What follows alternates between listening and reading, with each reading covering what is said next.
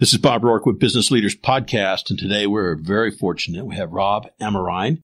He is a certified business intermediary with the FBB Group in Colorado Springs. Rob, welcome to the show. Yeah, thanks for having me, Bob. Absolutely. Thanks for taking the time. Well, Rob, if you would, tell us a little bit about your business and who you serve. Yeah, our firm actually was originally started in 1982 called the FBB.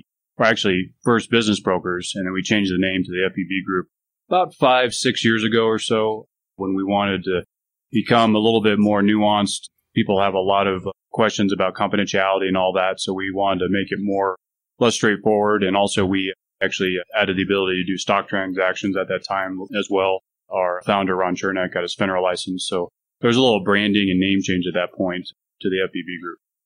What is it that you guys do? Great question. Yeah. Yeah. I think if you don't live in this world, you don't realize that a lot of small businesses transact through intermediaries like ours, where a seller needs to sell and we have buyers that come to our firm. It's a very niche industry, but it's very important to the economy. Just being able to find buyers for sellers that are looking to transition their business. So it's one of those businesses where you just don't realize it touches a, a lot of different facets of a business from the legal side to the accounting side to the marketing the operations, you can just imagine all the different things that we touch and see. But it's it's vital to what uh, sellers need. Rarely do businesses sell without someone like us. It does happen. Some of the bigger businesses, but a lot of small businesses, which is the engine of the economy, this is where that value changes over. For you, looking back over uh, the past few years, would you say that there's a fair quantity of businesses available to be sold? Or is there a shortage, or how do you see this? There are a lot coming on the market right now, more so than we've seen before since the recession. We're going mm-hmm. through that cycle. No one knows when it's going to end, so there's a lot of them out there. There's also a lot of businesses that are just not ready to sell that are out there that are trying to sell, and they're very frustrated. About one in ten go right now to the market actually sell. When you use a firm like ours, that can increase to maybe three or four out of ten. So you increase your percentages by having a firm like ours involved. Let's dig into that a little bit. So you've got the business owner that's listening to the show and he goes, well, I know what my company's worth. And when you find the nine out of 10 businesses that don't sell, what are the typical reasons you run across as to why they don't? Unrealistic expectations. Most of the time, business owners have gotten their valuation from their accountant. And the accountant does a great job of doing accounting, but they're not selling businesses. So usually when they value a business, they may not have the latest information. Some accountants do a great job others don't. So the question is, is your accountant valuing your business at the market rate that is today and not of something maybe they heard or something in the past that they've kind of held to? And again, accountants don't sell businesses. We do. So we work with a lot of accountants. We like accountants. They have a very important role in this process. But we always say, let's check your numbers with your accountant of what actually it's worth today. And if it's off, wouldn't you want to know that instead of waiting until it's time to actually sell? I think about some of the information that's available to the business owner. Mm-hmm. And I think the business owners are typically in the business, not on the business. Right. And so when you're out there in the marketplace, where do your typical buyers come from? Buyers are a dime a dozen. Buyers are out there. There's uh, estimates of over $1 trillion in cash on the sidelines right now waiting to invest in small businesses, all the way up from your private equity groups down to your individual buyers. So there's a lot of cash out there right now. So we always say that buyers will come, but you need good businesses that are ready to sell. And there are businesses that are good, but they're just not ready to sell yet, especially for the price that maybe the owner wants for it. Or they just need to be tweaked a little bit. There's some things we can help them do to actually get them ready to sell. And that may take two, three years to do, but they're, if they go out now, they're leaving money on the table. In looking at them, you walk through the door and the business owner says, I'm kind of in the mode, and you say, well, if you're not immediately in the mode to sell, what are the kinds of things that you would recommend to a business owner that might help them achieve a higher sales price? Yeah, great question. So buyers are numbers driven more and more. You've got buyers that are coming out of Ivy League schools that have the numbers figured out. They've got the multiples figured out and the numbers help drive the conversation. Whereas before, if you had a good business that maybe was attractive, the numbers didn't have to really jive. They would just kind of get in and maybe look at the numbers later. Now the buyers are looking at the numbers because there's so many out there. The numbers have to match even for them to even inquire on the business. So it's important that the numbers match up to what the buyers are kind of looking for. So we help do that. Of course, we have to start with the financials and we start with tax returns. Tax returns tell a lot about the business. Profit and loss can basically show one thing or another, but the tax returns are where the foundational part of that cash flow starts and where the banks and the lenders start as well. So we start there and build on top of that and use the profit and loss and balance sheets to help supplement that to really figure out what is the true cash flow of that business. Then we can start level setting the, the numbers expectations going from there. And that usually drives more recommendations. What's going on with your cost of goods sold? What's going on with your balance sheet? Those things that buyers are trained to look at, we're going to look at the same way and kind of help you say, hey, we need to move these things around. We need to have your accountant do these things and make sure that when you're actually ready to sell, that these things are ready to go and you're not having to backtrack. What I've run across and have heard is that there's some of the things that are sort of obvious. EBITDA, which or EBITDA or whatever. And I don't think everybody knows what that is. So if you would. EBITDA? Uh-huh. Yeah, it's actually a term that most people know. And it's basically looking at their earnings minus interest, tax, depreciation, and amortization. So that's where you get your EBITDA from. A lot of the businesses, though, aren't priced on EBITDA. They're actually, if it's under a million dollars of cash flow, we use a term called seller discretionary earnings, which includes the owner's salary EBITDA usually doesn't include the owner salaries and add back. So there's a difference there. Now you can back into multiples one way or the other. You could do a multiple on SDE for a business over a million dollars. SDE. SDE, that's seller discretionary earnings. That's a similar term to EBITDA, right? So multiples, depending on where you're, I had a, a client that came to us that was looking at, we had an SDE calculation. He was talking EBITDA multiples. So we had to kind of change our approach on the financials to say, okay, let's talk EBITDA because we want to talk their language versus SDE, which is more of those businesses are under a million dollars in cash flow. So multiples are out there, just kind of depending on what term you're using, and you got to be careful. You could be talking about the wrong term and the wrong multiple, which could be confusing. In looking at, for a lot of the business owners, there's some of the obvious things that buyers look for, mm-hmm. you know, revenue and whatever. Mm-hmm. What are some of the things that a business owner may have a very successful business, but they don't see that as risk? such as concentration of customer base? Yeah, customer. I was talking to a client recently and found out that one of their customers is 80% of their revenue. So now what do you do with that? How do you determine a multiple? Now he's a very profitable business, but the question for him is, you know, he doesn't want to sell now, but the question now is, do I try to drive up revenue and get more clients to push that percentage down? Or do I try to basically see if I can find another way to maybe split up that contract or whatever, not make it such a high risk for a potential buyer.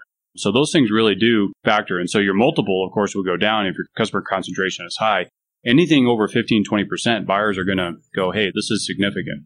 If you can keep it under 15%, you're pretty safe. From my experience, that most or many business owners don't know the broad range of sale or selling options. Mm-hmm. Typically, going, I'm kind of cash out and I'm going to go fishing or golfing. Right. And when you're looking across your experience, how frequent is an all cash deal? Well, we pride ourselves at getting all cash for our clients. The last two deals I've done have been all cash, mm-hmm. uh, which has been great because seller carries. Now, with the new SBA rules that came out January 1, the buyer equity required dropped from 25% down to 10%. Now, a lot of banks are going still higher than that, maybe 15% or so. But that kind of made up the difference of what we're seeing some of this 10, 15% seller carries that would come with SBA loans. That's pretty much gone away. We haven't done a deal this year that has gone through SBA or even you know, private financing where a seller carry was really a big part of it. So now that I think the SBA has kind of made those changes to help bring that in so they're financing it instead of the seller, that gives the sellers a little bit more money in their pocket up front versus having a two, three year standby where they have to wait a couple years to start getting paid on their seller carry. So it's working out pretty well. I think about the nature of our discussion so far. Hmm. And I think about the business owner that's going, I think I'll just sell next week. What's the proper time for a business owner to start working with you guys if he's thinking about or she's thinking about selling? Yeah. And that question comes up quite a bit. And people don't realize that even a year or two out is probably too late. I mean, three to five years is what we like to see because that gives you enough time to really get the business to where you want it to be and you have enough runway there to make the changes. Again, we know that that's the ideal scenario, right? And things don't happen that way and events happen life happens. So we like to see that. Now, we can do some retroactive work sometimes with your accountants and kind of move things around a little bit to help you get the business ready to sell. But what we're trying to prevent here, and which is why I volunteer with the SBDC and other organizations, to basically try to get in front of that. SBDC. SBDC, the Small Business Development Council. Okay. That are local here. Small business drives the economy. They're a government arm of SBA. There's a bunch of volunteers there that are trying to help these businesses before it's kind of too late when things are already in a place where it's just hard to change where they're at. So that just getting out in front, doing education and webinars and seminars, we do quite a bit of those and just trying to get out in front of people because we know we'll get the calls when they're ready, when they're ready to actually sell. But sometimes that we would rather have talked to them earlier so we could help them out better. Typically, when the business owner reaches out to you guys, what's the reason typically that they want to sell? Right now, I have this baby boomer generation. There's a lot of burnout. Burnout happens at any age. I think it's just when the business owner has gotten the business to where they wanted to get it. I closed on a business last month where they had gotten the revenue to a million dollars. They were doing great cash flow off of that, and you could just tell they were done. Now they're in their mid 40s. So they're not retirement age. They were just ready to move on. And I agreed with them. I think you've gotten the business to where it needs to go. Now it's someone else that needs to come on and take it over and go to the next level. If I was to talk to the past business owners that have engaged you guys to help them out, mm-hmm. what do you think they would say is your chief value add to the process? It's a good question. I think depending on how the transaction goes and how much what they're having to do in the transition. The transition is that critical point where you close on the deal, everybody is looking forward to get a, a new owner. The other owners are maybe retiring and moving on, but now you've got employees. Now you got the transition piece. And there's a lot of stuff that can go on there in that. So it's really us not only just getting them to that finish line, which is an important part, but also what happens after the finish line and what happens to that business. Because we know if that business doesn't do well, and just because someone could write a check for it and buy the business, if that business isn't set up to do well, that's not going to help anybody. But you got a legacy of those people that are selling and the fact that their employees are being taken care of. A couple years later, say, hey, that was a great deal. Your business is still going well. And the fact that that drives the economy as well. I mean, we don't want to set up businesses to fail. So we do everything we can to help in that transition. And then, of course, we make clients out of buyers, right? They come to buy, and that's something that's been happening here in this firm. And I've seen it firsthand where buyers of ours years ago then become sellers because they knew how important the process was and our involvement in it. In the worst case scenario, that's where you have those quantity of businesses that come to market and don't sell. Mm-hmm. And if you're that business owner sitting out there and going like, well, I'm just going to, he attempts or she attempts to do it by themselves. It doesn't work out. What typically is the fate of that business that doesn't sell? Well, there's a lot of buyers out there that come to our firms, but they also go direct to clients and they try to get them to kind of come off and start working. I was talking to a lady yesterday, has a great business. I think it will sell very well, but she got pretty involved with a possible acquirer and they just kind of milked the information out. And we always say that if you're working one buyer, they're in the driver's seat. You work with multiple buyers, you're in the driver's seat, right? So we try to help people understand. And of course, when you've got some emotion involved and you're just done and you got this person knocking on the door, you're like, well, who else is out there? Well, you really don't know. And you think this is kind of the only one and you almost convince yourself that this is the best deal when reality is it, it may not be. We have sellers come to us and say, yeah, I've got so and so that's looking at the business right now. We're like, okay, well, we'll add them into the mix, but one out of a hundred actually buy that business to actually come in. So we've seen that happen over and over again. They're really not the buyer. It may be buyer number four or five that actually ends up going through the process buying it. I think that's why you have auctions. You have multiple buyers for a single yeah. deal. And so yeah. in looking at a business owner and he goes, you know what? That makes a lot of sense to me. I want to talk to you guys and said, it may be that I want to sell my business in three to five years, maybe not. Mm-hmm. How much time on a monthly basis do you think getting the business ready would entail? Not that much. And there's some very obvious things. And that's the thing. It's not about trying to say, okay, I'm going to give you 10 things that you never have thought about before. It's going to be eight out of 10 of them you probably thought about, but there's two things that you didn't think about. You're going, oh, I didn't, I didn't even think about it that way, right? A good example if they own real estate. How's their market rent, right? It's like, well, I'm not paying myself rent. Well, how do you think the new owner is going to look at that? And what is market rent? Well, I don't know. Okay, well, we have to look at that, and that drops the price of your business if you're not realizing that expense. And so they don't think about that way. And then we always like to provide people options. So if they have real estate and the business, is the real estate is selling the business better and then having the real estate as a good retirement kind of revenue a good idea?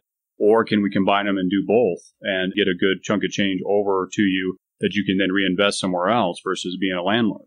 And what's the best scenario there? How's that work together? So that's a lot of those come into play where we just want to give them the most options and then help them kind of tweak that along the way as they're getting ready to sell. That's why we say three to five years because you can make those adjustments. You can move the real estate into a separate LLC and have that set up. You can make, go to your accountant and say, okay, we've been saving our taxes here in these areas, but I need to start reporting this to the bottom line because there's about $100,000 in this business that I kind of up in this area here in expenses, but it's not profit. So the banks don't like that. So let's start changing that over so we show us profit, pay the taxes on that, and then realize the three times multiple, four times multiple on that revenue. You know, 100,000 turns into 300,000. Now you pay just maybe a couple thousand dollars in taxes over the next two years, but that's a good return on the change in your investment and how you're reporting your numbers. If you're the business owner and you have what's effectively a lifestyle company, you know, make mm-hmm. a good income and you get to do what you want. Mm-hmm. And you have a number of things in there, the company car, the company sure. airplane. And yeah. from the potential buyer's perspective, how do they view those types of items in a company? Well, I think most buyers expect it, right? Because that's okay. the joy of owning your own business. You can do that and you have some latitude there on that. So mm-hmm. to a point, they expect it, but then sometimes you can get a little bit too much, right? Then you have the lender involved and the lender says, well, wait a second. What's the real cash flow here? And you start casting doubt on some of the financials. So we try to shore that up and just basically say, okay, these are the real ones. But when you start adding your 10 person family cell phone into the mix, right? When you got friends and family involved and all these mm-hmm. other things, you kind of go, well, can we make those adjustments now and kind of move that out? That looks a little bit better. In cleaner financials, buyers like those, right? So when you move those things out and you can even show it to say, okay, we went to go sell our business. We started thinking about this two years ago. So you can see we moved these out and we started showing those as actual discretionary earnings. So they're separated out. Then when you go to the appraisal with the bank loan and everything else, they say, okay, that's easy to see versus having it all wrapped up here and it's nebulous and what, what is the real detail here. So for that business owner is going like, you know what? I just had somebody call me on the phone and they are interested. I have an unsolicited offer mm-hmm. for my business. What advice would you offer to them if that happens to them today? I would say get a valuation on your business as soon as possible by someone other than your accountant, someone who sells businesses. Now there are appraisers out there. Those are usually used by banks and those are going to run you ten, fifteen thousand dollars, which does it really make sense to spend that every time someone knocks on your door? I don't think it does. And that appraisal is based on a lending criteria. Yeah, typically they'll write a 20, 30 page report and they're great. They show you a lot about the business, but it's overkill for what you really need. You just need a kind of a range of value of what this was my business really worth today as that benchmark. And if you say you do that every year or two, then you can kind of start to see the trend a little bit more. So that's what I would recommend to say get a business valuation from a firm like ours where you're basically able to say, okay, I think my business is worth this. Then you can really say, is this a good deal or not? And a lot of times we'll get approached by sellers who say, hey, is this really a good deal or not? And if it is, can you help us negotiate? There's nothing wrong with that versus trying to go to market and finding other buyers. Maybe it is the buyer that you want to use. I have a client right now that's doing that and they're looking at a multi-million dollar offer, but they're kind of saying, Hey, can you help us negotiate with this one possible acquirer? And that that doesn't go, maybe we go to market. Mm-hmm. So there's ways to figure that out to make sure you're represented. A couple years ago, I kind of put together a kind of a graphic on this idea of a business. It's not a linear process, right? There's so many different starts and stops and everything. And it's more of a maze. You know, you're kind of going through it. And the whole thing on this was to say there's a lot of dead ends in selling your business. And you really shouldn't go out alone. If you understand good business, you understand what that you need to be running your business while you're doing this and making sure you keep your eye on the ball having someone that is your advocate. I always say you want to pay people for what they're good at. If you're good at running your business, you're probably not good at selling your business. You're probably a good salesperson because you can sell that and that's going to come into the process. I mean, buyers want to see you're excited about it. This is your baby and everything else, but why not have someone there to represent you and then get the best possible and watch out for those pitfalls as well. Basically watching your back. So I'm the business owner. We've been talking for an appropriate period of time. So I've checked all the boxes and got the balance sheet sorted out mm-hmm. and whatnot and go, all right, let's take it to market. Yeah. What should I expect you guys to do at that point and until closing day? Walk me through kind of the process. Yeah. Basically, we vet our businesses. It takes us sometimes 30 days or more when someone actually signs one of our engagement agreements and we decide on a price and we say, okay, this is our go get. If you're the business owner, we agree that we can get this price where there's a high probability we can get this price. and there's a high probability you're going to accept that price, right? And so if we're off there, we may say, hey, now's not a good time, or maybe we're not a good fit, right? We'll have that conversation up front.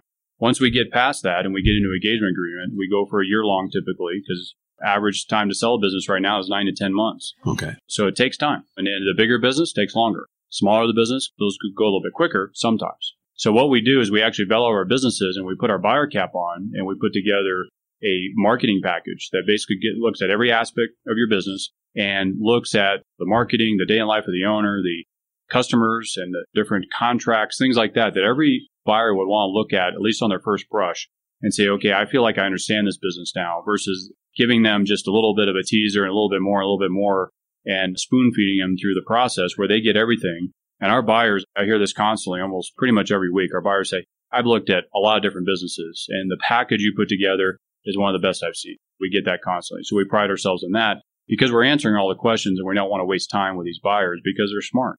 Will that buyer know who that business is?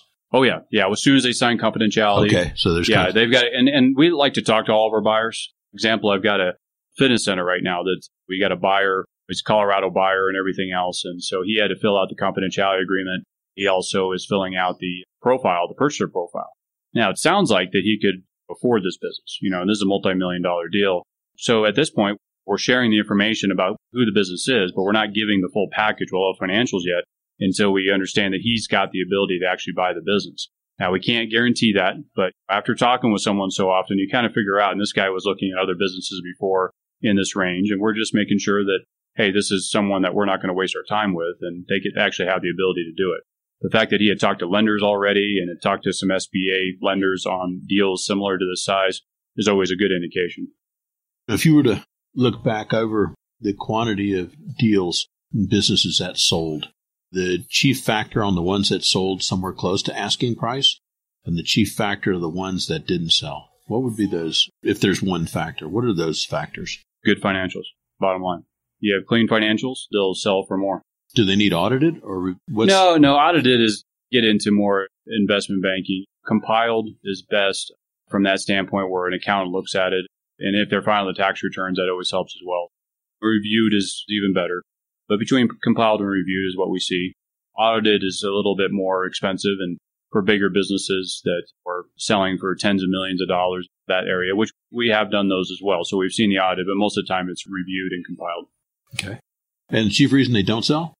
A lot Bad of reasons. Yeah, uh, yeah, right. You know, uh, even more so than that, it's just more things happen in the business, right? Mm-hmm. So they come to us and say, "Hey, here's everything," and then six months later, things change, right? Mm-hmm. So the asking price that they want, they had to back off of because it's something it, the numbers are down. So of course, people say, "Well, how do you account for the numbers being down?" Well, you account for the same way the numbers are going up. If they're going up, then the multiple's higher. If they're going down, then you got to be fair on the other side too. And you never want, I always say, if you're cresting and you're coming down, that's not the best time to sell if you don't have to. You want to basically be on an upstroke of those financials to get your best multiple. So if we run it six months or a year and then those things start to fall a little bit, then we have to adjust. So we'll actually go and make changes to the price and those type of things. And that's kind of a moving target.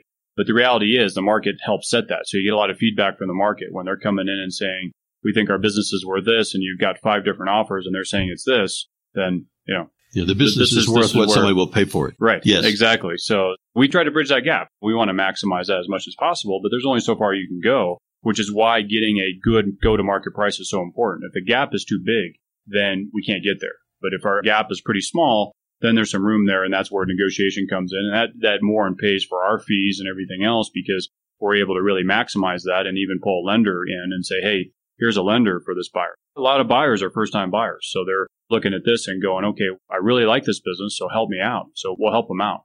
You mentioned fees. What should a potential seller expect in the fee world? That's kind of depends on the size of business, right? Okay. So if you're looking at a million dollar sale price in a business, I'd say that's 10 to 12% right. from that standpoint. If you look up higher, then of course it goes down, but that's typical. Yeah. From all that I've read and understood, I mean, that's fairly normal in the marketplace. Yeah. And the thing I think about is how long does it take to get to market? And it's a long time. And there's a lot of work involved. Sure. The thing I didn't touch on and I think is important is the emotional attachment. If the potential buyer says, I don't like fill in the blank and the owner goes, you're talking about one of my kids, which Right. is his business. Right. It's his baby. Yeah. And, and don't call my baby ugly. Uh, Right. and I think about the detachment capability of somebody else working in that space. Yeah. That's a hard reality. Selling a business and buying a business, but more selling a business is the single, probably biggest financial and emotional event an owner will go through. So it's hard on them. Yeah, I've Uh, seen so- numbers 80 to 90% of their net worth is tied up in their business. Sure. Oh, yeah. Before I forget, for the listener says, I need to talk to you. Rob, what's the best way for them to reach you on social media, etc.? Well, I'm on LinkedIn. That's a good place to see more about my profile. And then, of course, fbb.com is our website. That's an easy way. And then our number here, 719-635-9000 is our direct line here. And again, we've got a team here. This is a team sport. Right now we have five intermediaries and two office admin. We just added another marketing person and we're actually looking to hire and grow probably about by another two or three people in the next year or two. Growing your business. Yep. You got to do it. You know, we're going to shift gears here a little bit, and this is the part of the episode where I typically just ask you a series of questions. And so, for you, a recent book perhaps that you've been reading that's been influential on your thought process? I wouldn't say it was recent. I bought my first business in 2004 and I didn't set out to buy my first business. In fact, I was working for the business and then the lady came to me and said, Hey, I'm selling the business. And I'm going, Oh, thanks a lot. Right. And I was like, and I just started working for her and quit my other job because I figured I could work from home and have that flexibility. And then she called me about a week later and said, Well, I think you could buy this business. And I said, I don't know. What are you talking about? I have no idea. So she actually had a broker. We don't like the term broker. We call ourselves intermediaries, but she had a broker that she said, Well, I got my broker. She, he's going to call you. I said, Okay. So I started talking that type of thing. And so he kind of said, Okay, there's a price we're asking or whatever. And I'm going, How in the world am I going to afford this? I mean, this is a six figure purchase. And I'm just going, No way. Right. So then she came back and we negotiated a little bit and uh, actually found a business partner that had some cash, not much. And we were able to put it together and kind of friends and family type of thing. And so I bought my first business and uh, really had no clue what I was doing. But at the same time, I know I got a client list and I had to go find out who's going to pay the bills, right? So during this time, I read Michael Gerber's E-Myth, which just started out. So this is early 2000, right after the bubble bust and everything else. And my background's technology. And it really made sense. I say I'm a recovering engineer because my mind is operational and it's process driven, eh, but that, that only goes so far. So I had to kind of look at that. But the E-Myth really showed that you have to build your services and everything into productization of making sure something is scalable, that you build yourself out of the business, that you're not working in the business. It's all based on you. So and I see that across the board now. It's one of the best ones that kind of give me that idea. And of course, you have to eat your own dog food there and try to build yourself out. So I got into software and tried to kind of build myself out more. And that was hard because small business, that it's those relationships that you're keeping. So it's hard to build yourself out. And someone who can build themselves out is really driven a lot of value in their business because that's something that someone can take now and go with it. But if it's really based on them, there's different business models out there. But if it's personality centric, then it becomes a lot harder to sell. If it's process centric and customer centric, then it becomes something that becomes a lot easier to sell and then the value goes up. You got the deal done. It's Monday morning of your first week. What was going through your mind on Monday morning of the first week? Where's the coffee at? But it was good. I mean, you have to learn that. And that's where I can appreciate it. I can see the look on owners' faces. I've been there and where they're just, they're worn out and then they're going through the ups and downs of it all and everything else. And, know, raise money. I went through all that too. And it's a hard, hard slog through it. I was glad that when I had the opportunity to work here, I feel like I could help those individuals now after going through that and really appreciate that. And that was an opportunity that I didn't know was going to become available, but it did. And now I feel like I'm helping them out and really understanding where they're at, but also helping to try to remove that emotional component and really help them kind of get through that transition. Mm-hmm. And because it is a hard transition on them and having someone in your corner that can really help you out and has been there, but understands that, hey, we got to keep going here and don't get sidetracked and don't get too emotional here, but there'll be time for that. Right. So Looking back over the years, either a failure at the time or an apparent failure that perhaps helped you go up the next step and on success. Is there one that comes to mind?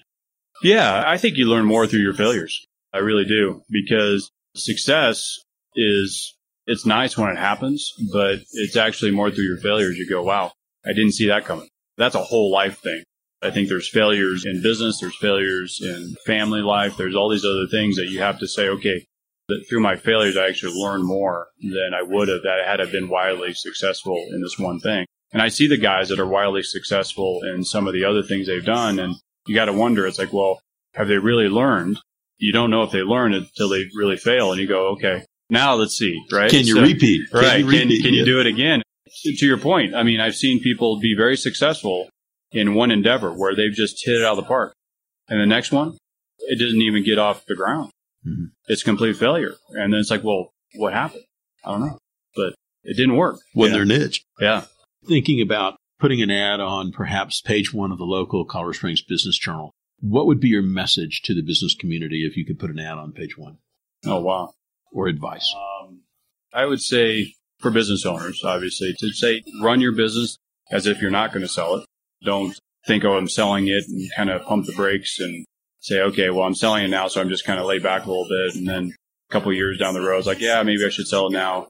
Mm. So you kind of have this drifting that's going on. I think the people that are really, they keep the gas on as they go through it. And even we tell them, it's like, look, even when you come to us and you're on the market, keep the gas on. It's not over till you get those, the check. So that's an important thing. I think that's more of a doing good business, making sure that your numbers are good and making sure that it's something that will go beyond you, building yourself out going back to what I said earlier, instead of making it about you, make it about more than you, of, of just the employees and the people that you're employing because they need something there. And if something were to happen to you, is your business going to continue or can it not continue? I had a client in here just recently, great publishing business that they have is actually out of state. This uh, woman's father died and now the business, they're not sure what to do with it because it was all based on him. And so they know there's value there, but they're like, okay, what do we do? Build it back up again? What do we do here? it puts them in a very bad position. Don't hold on to it too long, right? I've heard that if you're thinking about selling a business from a buyer's eyes, that's just a good way to run your business. Exactly. Yep. You know, it's, it's put your good. buyer cap on. Yeah. Yeah. If you were going to buy this business, yeah. And that's what we do. We put the buyer cap on at arm's length from our sellers to say, okay, let's really look at this from a buyer's perspective. And then you can kind of get some feedback there because it's hard to step away from your own business because, of course, you have the vision, you have the insight, you have all these other things. And it's like, it's really easy. But to a buyer, they're going, Hey, I don't know all that. I don't know everything you do because you've been running this for 30 years, right? Mm-hmm. And the relationships that are there too. Can you really pass on relationships? That's a hard thing to do. But there's ways that you can monetize that and put things in place to set up the next owner, whether it's a family member or an employee or someone else. However you're going to do it, those processes and institutionalizing those things in the business really help them for the next whoever's going to take over. Looking at allocation of your time or efforts, what do you think the time or initiative that you put in place has helped your company or your efforts most and why? Yeah, that's our thing in this business. You have to look at a lot of different opportunities and really talk to a lot of people to kind of figure out which ones are worth spending time on and others. I boil down to, you know, if I can help them, great. That may be just a quick call or a quick meeting, you know, an hour meeting, and then that's it. Or it's an engagement where we're working together for two or three years. Just understanding how far I can go to help them. And then at a certain point, you got to say, okay, I can't help you anymore. We all have limited time and availability, so we need to move on. But it's amazing how much if you just focus in and say, okay, let me just talk with you and see where you're at and then go from there. And that seems to work pretty well. But then you go chase ones that are actually you think you can help and the ones you can't, you just let them go. I often think that for the listener out there going, should I call or not call? My advice, and I think you would mirror, is the worst mistake you can make is by not reaching out. Yeah. Reach out, talk, have a cup of coffee. Yeah. Yeah. Reach out and also realize that our job is to keep confidentiality. The internet out there, you know, a lot of people think someone's going to find out whatever else it is. We understand that the confidentiality is big. You got employees, you got customers, everything else. But as you said, the worst thing to do is just wait too long because that way you can at least have a conversation and kind of know where you're at and then realize that that confidentiality is every business owner has to deal with. You know, well, you're you not know, you're not alone. And you know, from the employee standpoint, if you're in your 70s sneaking up on 80, the yeah. employees recognize you have an exit strategy, right? One way or another, right? Right. Just yeah. Which which one are you gonna? Uh, and, and that goes to holding on too long. I mean, things are good right now, mm-hmm. right? Mm-hmm. And so a lot that, we're seeing a lot of businesses like, oh, well, maybe next year, that type of thing, and we understand that. But at a certain time, how long is too long? And I can see that in people. I mean, I've been working with some of these clients for two or three years, and they've been talking about retirement and they've been talking about moving on for whatever reason. Maybe their spouse or whatever is just not on board yet. And of course, they want to, but they don't want to and everything else. And I say, you're taking a risk here because Well, if something were to happen with you or them because of health or whatever, then what do you have? You can't run fast enough on the other side. Right. Exactly. Once you pass the peak, Yeah. better selling approaching the peak Yeah. than trying to time the peak. Exactly. And then we're seeing this M&A cycle right now. I mean, we're peaking and we've been peaking for a while. So where is the summit? No one knows, but is it the next year or two? And I think we'll see minor corrections through the next couple of years. And I think we're seeing that even now. But at the same time, you've got the economy and the market doing this, but you also got your individual piece of it that needs to be addressed. That's when it's really hard when you've been talking to them, then you get the call and says that something's happened. And now the spouse says, okay, what is it worth now? Yeah, can you sell And- next week? Right. Right. And you go, oh, if you just come to us a year ago, that would have set you up. You would have had much more to work with. You can put that in the state. It would have been a lot better. But they just held too long. If I was to talk to folks that know you well, what's the most unusual habit or what others may consider out of the ordinary that's helped you with your business? I guess I'm kind of a jack of all trades. I've kind of worked in different areas and whatever. I really enjoy what I'm doing now, but I get bored easy. So, so that's why I like the constant change and things like that through all this. That's probably the main thing I think people would say is that there's a lot of different things that I could do, but finding something you enjoy where you feel direct connect with people that you're helping is, I think, important. So you can see that tangible evidence of what you do every day. You put me in a cubicle. I was at Lockheed Martin working in a cubicle on this those little program or whatever that was a model that you couldn't get me out of there quicker. I stayed there for a while, thought I could make it work, but I just didn't like the cubicle life. But of course, you know, I'm engineer by training, so how does that work, right? Well, you know, we'll, we'll make allowances for the engineer Yes. side of the house. Yeah, I have yeah. engineers in my family. Yeah. Oh, yeah. For you over the past few years, what belief or protocol have you put in place, you think, that's helped you the most? I think just giving everybody a shot, not uh, making any assumptions too much on where people are at, just really finding out what really is they're doing.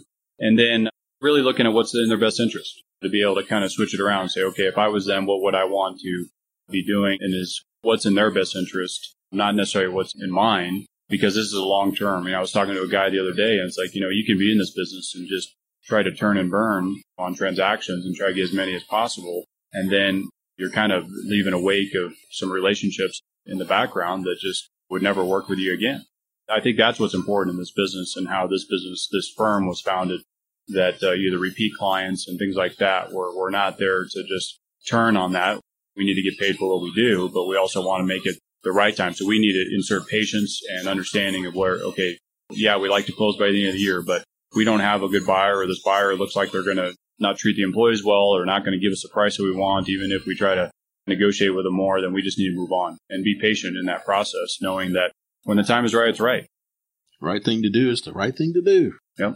For you, with all the businesses that you've seen, what advice would you offer to that new business owner that's walking through the door as the new business owner for the first time? Build your business from the very beginning to sell it, even if you're going to keep it forever. Say you're going to, I'm going to keep this and I'm just going to run it until I'm done. I'm not going to even retire. I'll just keep it going. Just build it to sell. And if you do, then you have options. If you want to keep it, great. And Just typically it'll run better if you sell it that way. Right. Spread clients, good books. Yep. You know. Yeah, build to sell it. So that's with that in mind. And sometimes when you buy a business, if you're starting from scratch, there's things you can put in place, processes and things like that that are best practices.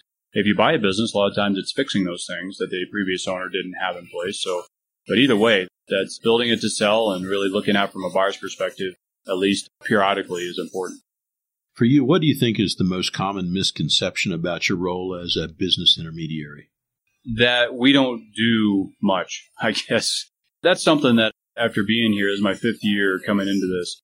I realize there's so much that we do, but we're actually admittedly not good at showing that to our clients because there's so much activity, calls and emails, and we're looking down this with this buyer and talking with them and realizing, okay, that's not going to work out. Let's move over here, that type of thing. We're actually getting ready to move over to new software that's going to give our sellers a view into all the activity that we do. And if you're familiar with a Gantt chart, all the different things that we do in the milestones to get from here to here, and you look at that, and once you really lay it out, you know, people go, wow, that's, I had no idea. That's like, well, you had no idea because we couldn't show you what that looked like, but there's a lot there. And so that's probably the biggest thing that people realize is that We kind of sit back and wait for the phone to ring.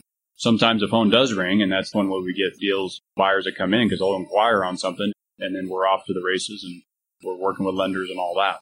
But uh, at the same time, there's a lot that goes into it, and just understanding all those nuances. And we need to do a better job as a firm to help show people that and show the activity behind what we do.